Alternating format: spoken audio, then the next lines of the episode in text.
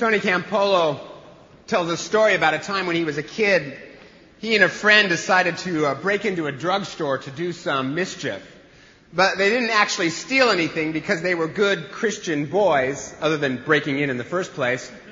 And so what they decided to do instead was just switch all the price tags on all the items. So that expensive items like radios would sell for 10 cents and paper clips would go for $50. They reversed all of the values. I think that's what Jesus does when He enters our lives. He switches all the price tags, changes all the values. Jesus says He comes to bring the kingdom of God into our lives, but that kingdom is an upside down kingdom. Where the things that we think are most important, we actually discover aren't all that critical. And the things that we think are trivial, we discover are actually vital to God. It's a kingdom where the person who serves is more important than the person who's in charge. It's a kingdom where our faithful failures are more significant than all of our successes put together. And it's a kingdom where in order to find our life, we have to lose it. Jesus switches all the price tags in our life. Now, I don't know about you, but the thing that I value the most in life is me. And that's what I think about most of the time. And I'm constantly asking questions like, am I happy? Am I secure? Am I comfortable?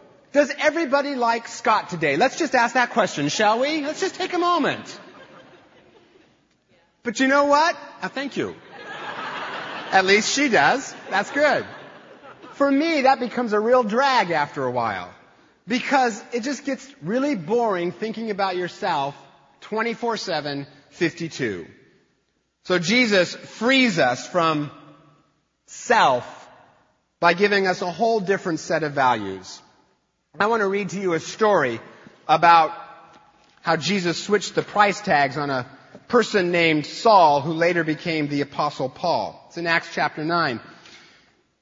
Meanwhile, Saul, still breathing threats and murder against the disciples of the Lord, went to the high priest and asked him for letters to the synagogues of Damascus so that if he found any who belonged to the way, men or women, he might bring them bound to Jerusalem. Now as he was going along and approaching Damascus, suddenly a light from heaven flashed around him. He fell to the ground and heard a voice saying to him, Saul, Saul, why do you persecute me? He asked, who are you, Lord? The reply came, I am Jesus whom you are persecuting, but get up and enter the city and you will be told what you are to do. The men who were traveling with him stood speechless because they heard the voice but saw no one.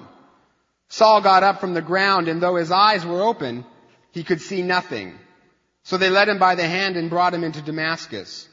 For three days he was without sight and neither ate nor drank. Now there was a disciple in Damascus named Ananias. The Lord said to him in a vision, Ananias, and he answered, Here I am, Lord. Wonderful availability, right? What do you want? The Lord said to him, Go up and go to the street called Straight, and at the house of Judas look for a man of Tarsus named Saul. At this moment he is praying, and he has seen in a vision a man named Ananias come in and lay his hands on him, so that he might regain his sight. But Ananias answered, Lord, I've heard from many about this man, how much evil he's done to your saints in Jerusalem. And here he has authority from the chief priest to bind all who invoke your name. But the Lord said to him, Go, for he is an instrument whom I have chosen to bring my name before the Gentiles and kings and before the people of Israel. I myself will show him how much he must suffer for the sake of my name. That's an interesting verse, I think. So Ananias went and entered the house. He laid his hands on Saul and said, Brother Saul, the Lord Jesus who appeared to you on your way here has sent me so that you may regain your sight and be filled with the Holy Spirit. And immediately something like scales fell from his eyes and his sight was restored. Then he got up and was baptized. And after taking some food, he regained his strength. Here we've got Paul charging off to Damascus to go kill himself some Christians. And Jesus reverses everything, literally turns Paul upside down knocks him off of his horse, and switches all the price tags, changes all the values in Paul's life. For starters, it seems like one of the things that Paul valued most in his life was his plans. He knew exactly where he was going. But Jesus doesn't value so much that we know exactly where we're going as he values that we follow him one step at a time, even if we don't know where he's taking us. You know, you get, you read this story and you get the sense that Paul had every step mapped out. First he got the letters, and then he was gonna, to arrest the Christians, and then he was gonna go to Damascus, then he was gonna rustle up some Christians, and he was gonna put them in prison. He knew where he was going, what he was gonna do when he got there, and how long it would take him to arrive. He was the man with the plan. And that's what we value, isn't it? We value a leader. Someone who knows exactly where he's going.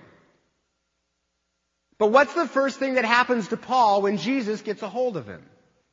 He's blinded which is just a great metaphor for not knowing where you're going. Not being able to see what's on the road, what's up ahead on the road. Not being able to know what the next step is. You know, a lot of times we say, I wish I would hear God speak in an audible voice and tell me exactly what to do. Then everything would be crystal clear. Oh, really? Not so much. Sometimes when God gets a hold of us, things actually become a little bit more confusing. And then Jesus says, get up and go to the city, and then I'll show you what you're supposed to do. In other words, Paul, enough with your plans. Just follow me one step at a time. Now, if you're like me, you wouldn't like this.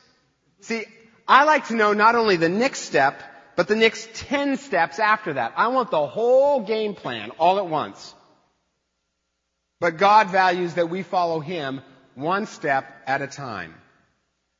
I spoke with several men this week who are struggling with career decisions. And in each of these conversations, at one point or another, each of these men said, well, I guess I know this much. I know what I'm supposed to do for the next couple of months.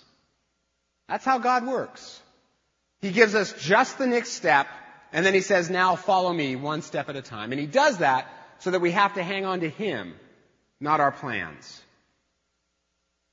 We value knowing exactly where we're going. God values that we follow Him one step at a time. The other price tag that gets switched in this story, and it's the one I want to focus on for the rest of the sermon, is that we, like Paul, I think value having big, important achievements that we can rack up, big successes. But God values small, unsung acts of faithfulness. The person who interests me most in this story is not the apostle Paul. Most of us have heard of him. It's this guy that most people haven't heard of, named Ananias. He's, he's just this unknown guy, right? And, and, and, and Jesus says to him, hey, Ananias, I've got this great idea. I want you to go to Saul and help him become a Christian. And Ananias says, um, just FYI, Lord, this man kills Christians for a living. Are you sure you want me to go to him? Just, just seeing if our communication is right, Lord. Are we on the same page? And Jesus says, uh huh, yeah, pretty much that's it, go. so Ananias goes, and he puts his hands on Paul's shoulder, and he says to him, Brother Saul. And then Ananias disappears. We never read about him in the Bible again. Now, Paul goes on to be the most important person in all of history, except for Jesus. I mean, Paul formulated the church's theology. He spread Christianity to the Roman world, which led to the discovery of the individual, the fall of Rome, the rise of Europe, the Industrial Revolution, democracy, and reality TV. I mean, where would we be without the Apostle Paul, right? We'd be lost, right? No survivor. What would we do? Paul is very important. And we all sort of want to be like Paul, right? Big, important, successful. My, aren't I a significant human being? Kind of a person. But are we willing to be like Ananias? Paul may be the most important person in history, but he got there because an unknown man went to a street called Straight and laid his hands on a murderer and called him brother. So much depends upon that hand on that shoulder the fate of Christianity, the history of the world. So much depends on one small act of faithfulness from a man that most of us have never heard of. You see, great doors swing on small hinges, and even our smallest acts of faithfulness can unleash the power of God. There's a true story I like a lot about a young preacher, and it was a night, the night before his, one of his first big preaching events, and he was feeling nervous and some self-doubt and some anxiety. And in a local congregation, there was an older woman there who had dedicated her whole life to helping college students and young pastors. And she heard about this young pastor's dilemma, and so she got a group of people together to pray for him. And he felt greatly encouraged and he could go on and do that big preaching event. Now, most of you probably have never heard of the woman, that older woman who did that. Her name was Henrietta Mears. And she was a college pastor in Los Angeles in the 50s. Some of you maybe have heard of her, but not a household name. But all of us have heard of the preacher she helped that night. His name was Billy Graham. And it was early in his career, right before one of his first big revivals. We all value the accomplishments of a Billy Graham. But do we equally value the accomplishments of someone like Henrietta Mears, who most of us have never heard of? Great doors swing on small hinges. You know, in a few weeks we're going to celebrate Martin Luther King Day. We're going to have a celebration right here. You're all invited. And Martin Luther King was a great man, to be sure, but he swung on a small hinge named Rosa Parks. You see, Rosa Parks had to sit down in order for Martin Luther King to stand up. And the question that I think this story asks us is, are we willing to be small hinges? Do you believe that simply by praying for someone or some ministry in this church that you can have a huge impact, make a huge difference? There's a group that meets in my office every Monday evening at 7:30 p.m. just to pray. You're all invited. I'm there a lot of the time. Do you believe that if you join that group and just pray that you could have a huge effect? I remember after two years of struggling to do college ministry in California, I finally got a group of people together just to pray for that ministry, and that year the ministry tripled in size. That group was completely unseen, but they had a huge effect. Do you believe that by some simple act of faithfulness, teaching Sunday school or talking to a friend or a neighbor about Jesus, tutoring at KidReach, helping out at Stevenson Elementary, we're going to show you how to do that next week. Do you believe those small acts of service can have a huge effect? If you stop by our Get Connected booth after the service, you can find all kinds of ways that you could do one small thing and maybe have a huge impact. And this is what we, how we want to celebrate our 50th anniversary as a church. This is what we want to do with our Jubilee year. We want to celebrate by, by engaging in an ongoing movement where we turn outward to the community and do acts of service that show our community the real Jesus.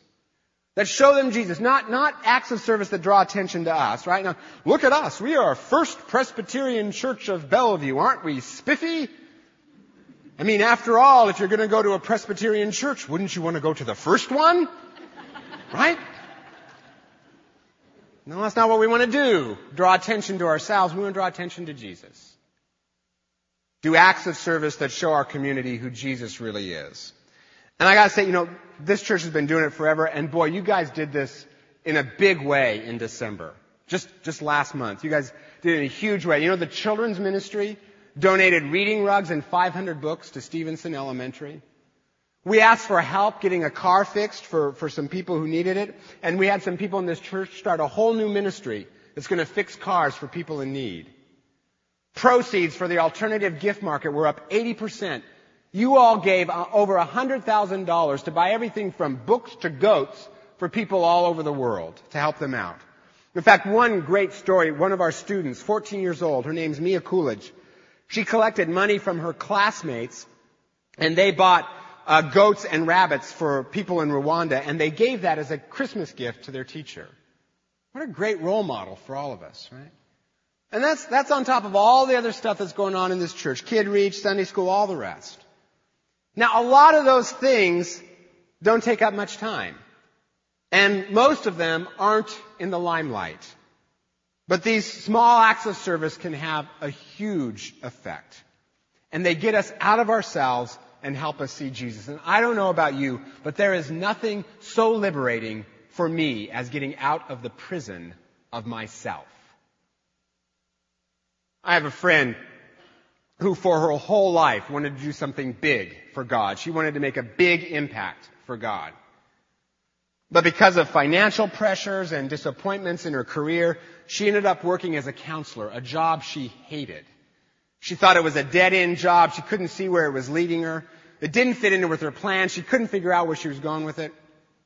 But somehow deep inside, she believed that somehow God could use her just where she was at every day. And so every day she followed him one step at a time, even though she didn't know where it was headed. Well, one day she was counseling a man who had been physically abused by his boss. And he was having all these fantasies of revenge, violent fantasies of getting back at this guy violently. And he was also starting to get a little bit suicidal. And she kept trying to help him, but she, everything she said didn't work. And she was getting frustrated because she couldn't figure out what to say to help him. And in the middle of this session, she just got this strange impulse. And suddenly she just raised her hand. She didn't know why she did. She just raised her hand. And she said, I've got five things I want to say to you. Which shocked her because actually she had nothing to say to him. I've got five things I want to say. I don't want you to hurt him. And she thought, okay, one down, four to go, not bad. She just repeated it. I don't want you to hurt him. I don't want you to hurt him. I don't want you to hurt him. I don't want you to hurt him. And somehow that calmed him down. And as time went on, it turned out he never did do anything violent to himself or to anybody else. Well, about a year later, my friend was talking to this man, and just as an aside, he said, Oh, by the way, do you remember that day you did the count? That's what he calls it, the count. And she said, Yeah, I remember feeling a little bit foolish. And he said, That was the most important day of my whole life. Prior to that, I had no idea that anybody cared about me, what I did to myself, or anybody else. But after that, I realized that you cared. And that changed everything. There are some switched price tags in that story. My friend got stuck in a job that she hated. It didn't fit her plans. She didn't know where she was going with it. But because she followed God one step at a time, and because she looked for ways to serve God right where He had placed her, he used it in a huge way. And nobody was there to applaud her for it. And it wasn't the kind of big thing that she had always hoped to do with her life. She even forgot about it. But this man didn't forget, and God didn't forget. And when she raised her hand and started to talk, she didn't have any words of wisdom. She had no strength of her own. All she had was a raised hand and a blank mind. But God used even that. And maybe the biggest value reversal of all was a guy who thought he was worthless suddenly felt like he was valuable. Switched price tags. So as we head into a new year, what are some of the values that God might want to reverse in your life? What are the, some of the things that He would like to put on top and some of the things that He might want to put on the bottom? And we're going to talk about that in the next couple of weeks, how God might want to do that. Where are areas in your life that God may be asking you to step out in faith and to serve Him? In your job, in your neighborhood, in your school, right where He's placed you. And how can you follow Him day by day, one step at a time, even if you don't know where that's headed? And what small act of faithfulness might God be calling you to do so that you can be a small hinge upon which some great act of His mercy is going to swing? Those are the things God wants us to value more than anything else, more than our comfort, our security, our happiness. God wants us to live life with all the price tags switched. Because when we do, we get out of ourselves. All of the pressure we put on ourselves to do and to be something we think we're supposed to do and be. And we step into the kingdom of God, and that's always liberating. And we see who Jesus is. Jesus, who after all is the biggest switched price tag there ever was, right? I mean, he had no money. He had no special skills. His birth was suspect. He died a criminal's death, and, and yet he saved the world. Talk about a hinge. And he, the Son of God, the, the most valuable person in the entire universe, allowed himself to be treated as valueless so that we, who have no value of our own, could be considered priceless in the eyes of God. That is a switched price tag. And that is the great reversal of values that lies at the heart of the gospel of Jesus Christ. And that is what Paul saw on the road to Damascus. And when he did, he was never the same again, and neither was the world, and neither will we be if we let Jesus turn us upside down. Lord, that's what we want you to do. We want you to turn us upside down all of our values, Lord. We ask that you would invert them. Lord, help us to care about what you care about. Lord, help us to love what you love and reject what you reject and go where you call us, one step at a time, Lord. And show us those small acts of faithfulness that you would like us to do so that your mercy can be known here and all the way around the world. We ask this in your name, Jesus. Amen.